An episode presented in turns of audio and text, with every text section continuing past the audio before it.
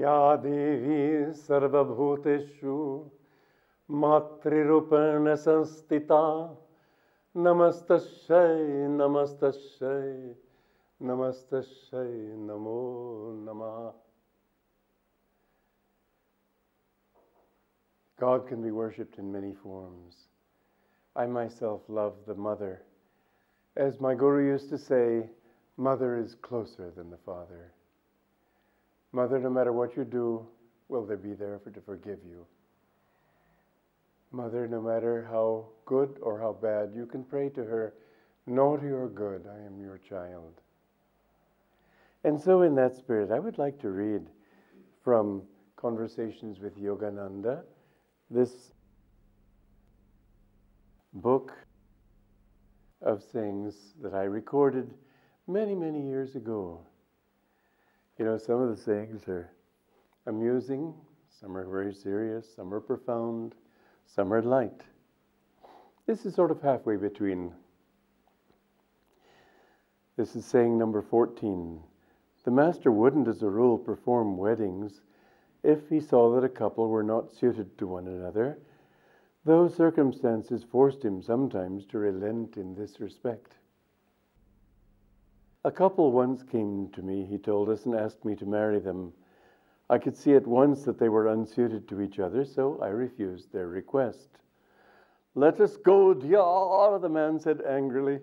I remember with delight the master's Bengali inflection as he imitated that word wrathfully delivered. Diyar. They'd reached the door when I added, Please allow me to give you this one piece of advice. Just don't kill each other. Let's get out, Diyar, the man repeated furiously. He thought I was deliberately insulting them. Well, two months later they returned. Thank God you sent us away with that warning, they, they, they cried. If it hadn't been for that, we might well have ended up killing each other. They hadn't realized what a cauldron of rage boiled within them. Marriage removed the lid from that pot the steam, once let out, scalded them. How often people make the mistake. Well, thank God it's not so much here in India because marriages are arranged, arranged more for the children than in the West. But as my, my guru often said, marriage in the West is often like a wedding between a nice shade of lipstick and a bow tie. It's all superficial, it's outward. And you know, marriage is not a solution, it's an assumption of a responsibility. Yes, it may be a means to help one to grow. There's nothing wrong with it, obviously. We wouldn't be here if it hadn't been for that. But on the other hand, there is a need to understand that our fulfillment is not going to come from anything outward or from anyone else. We have to learn to live in ourselves, but then the wonderful thing is that when we do, we find that we can live in harmony with everybody.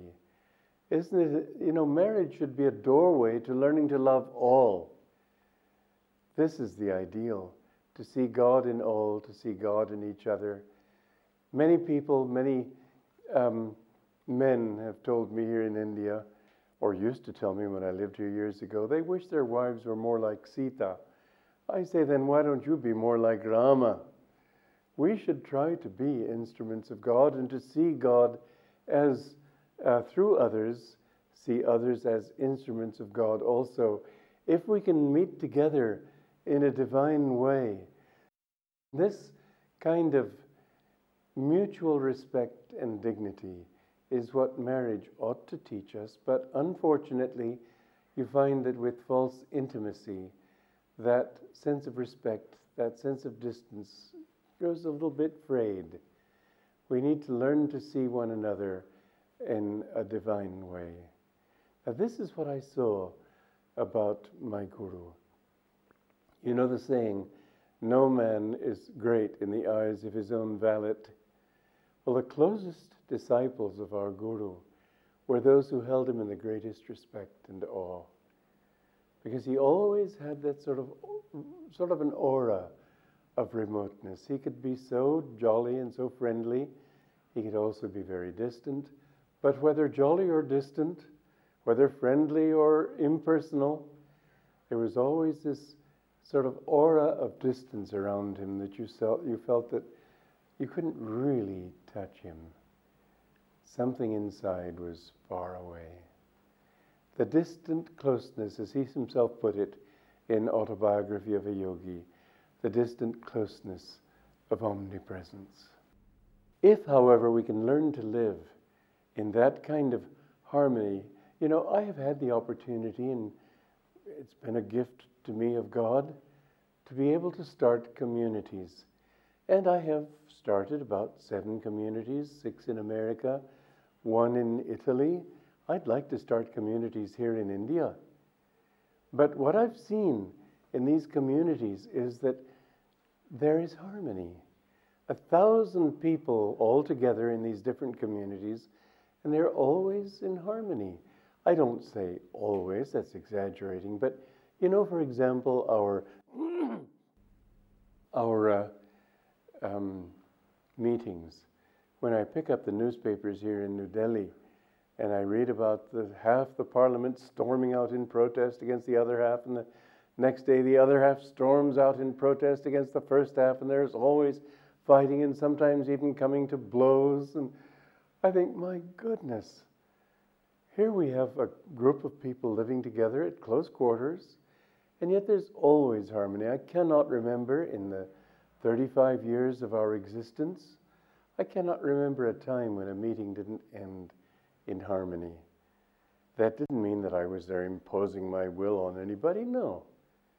I give people a right to express their will. But we respect each other. That's the secret of it. We allow people to be what they are. If we don't agree, okay, let it be. Let's agree to differ. But you've seen, we have seen, and from experience, I'm not just giving you some beautiful, airy theory, but from experience, we have seen this that people think, first of all, if they think, first, I want to do God's will, and why do they come to a spiritual community if not for God's will? So immediately they're not thinking, what do I want, but what does God want? The second thought is, what's good for everybody, not just what's good for me. And when they can live think that and think that way, then they discover that uh, everything is harmonious. I can give a little bit here, they can give a little bit there. How many times, because I'm the founder and I've retired now, but I'm the leader still in a sense. That is to say, people give me that kind of respect. I don't claim it. But uh, the nice thing about having retired is I don't have to worry about all the little details. Nonetheless, what I've seen is that many times I'll come up with some big idea that I think will be just great, but other people will have another idea. And if I can accommodate that idea, I give up mine. Because I, I feel that the only way to build a community is to build leaders. And the only way to build leaders is not impose my will on them, but let them come up with their ideas. And certainly it happens sometimes. After all, I have more experience and some intuition. And sometimes I will see, well, that won't work. But if I say it won't work, that gets discouraging. So usually, if I know it won't create too much of a disaster, I'll say, well, okay, let's try it. Many times I find that their ideas are good, better than mine. Fine, wonderful. I'm not interested in being right, I'm just interested in the best thing happening. And so, again, another reason for our harmony is that nobody wants this and wants to impose his will on other people. We just want to do what's right.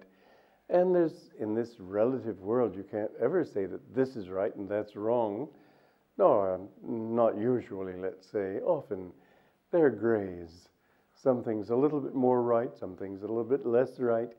But uh, you take the best that comes along. One of the important things, and I've seen this in people who have started communities, because you know, back in the 60s when I started Ananda Village, there were thousands of other people trying to start communities. Just about all of them have failed. One reason they failed was because there's been this dream of humanity of creating perfection outwardly. Well, you'll never do that. This world is not meant to be perfect. It's a school. You don't go to school to make a perfect school. You go to school to get children who are trained. And so the grades remain the same. The children go on from one grade to the next. The important thing is that you make it as good as you can. Like this garden of mine back here, I made it beautiful, and uh, it's a lovely sight.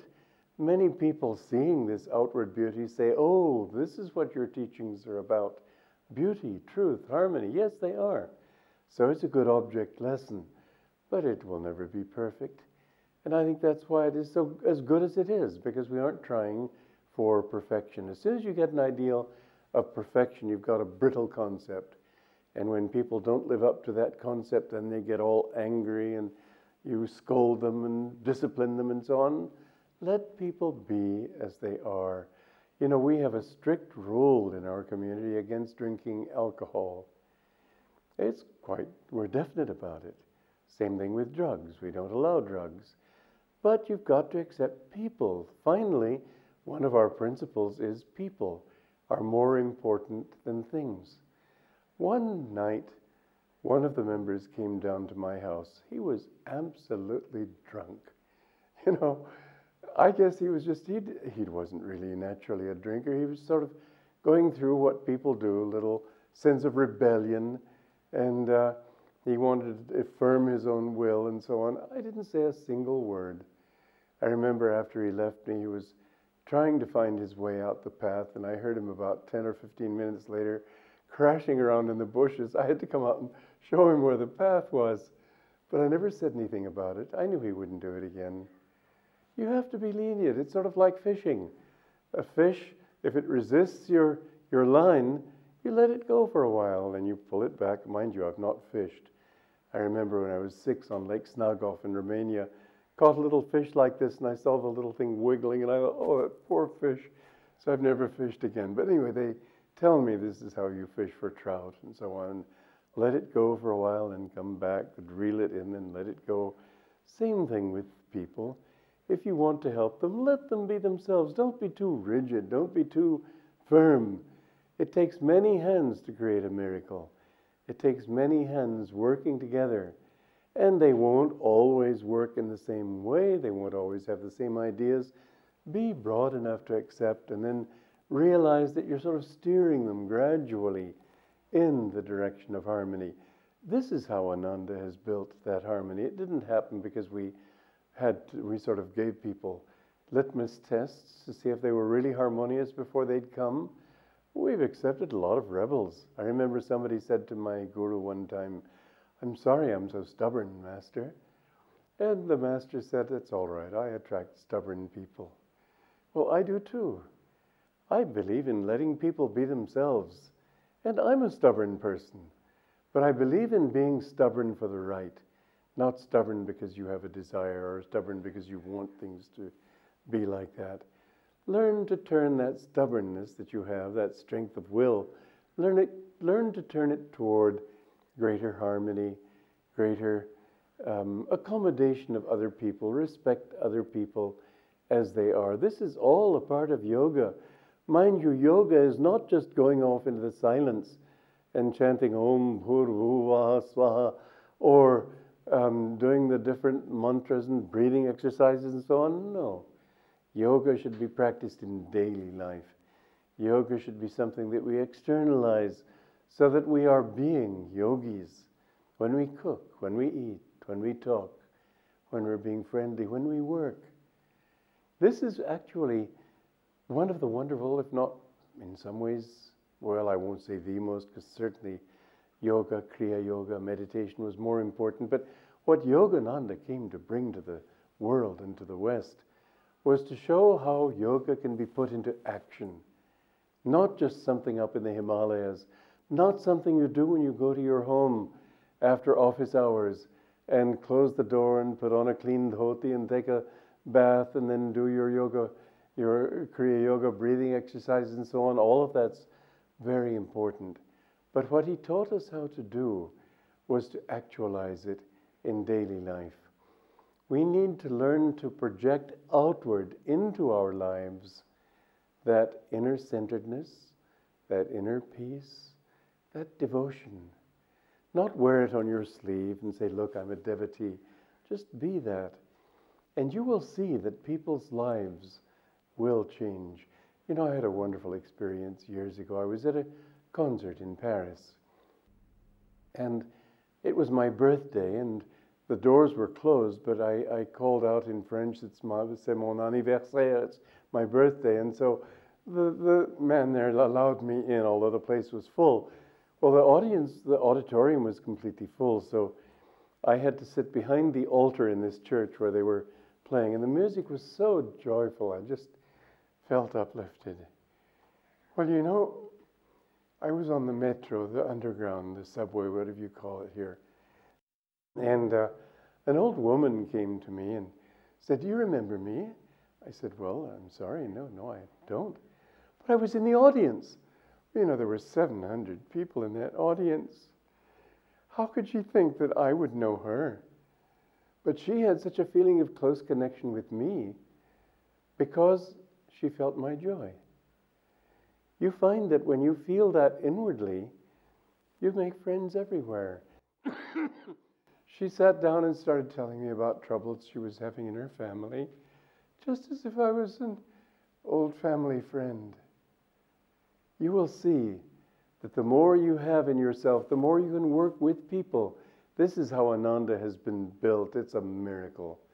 But it's a miracle of many hands. It's been built by many people, all believing in the same thing, working together, sometimes having ups, sometimes having downs. The wonderful thing about a community is that when some people are down, other people are up and they're lifting them. There's no judgment. There's no scolding, you should be this way. Everybody's there helping everybody. And what a wonderful way of life it is. I know 35 years have convinced me. God bless you.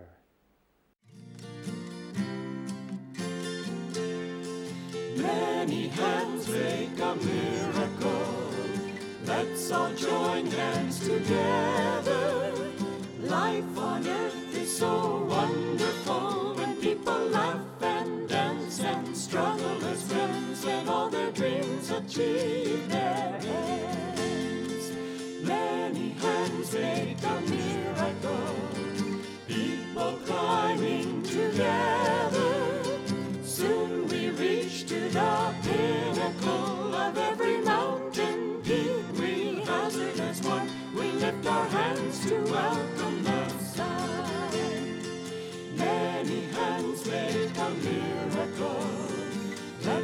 join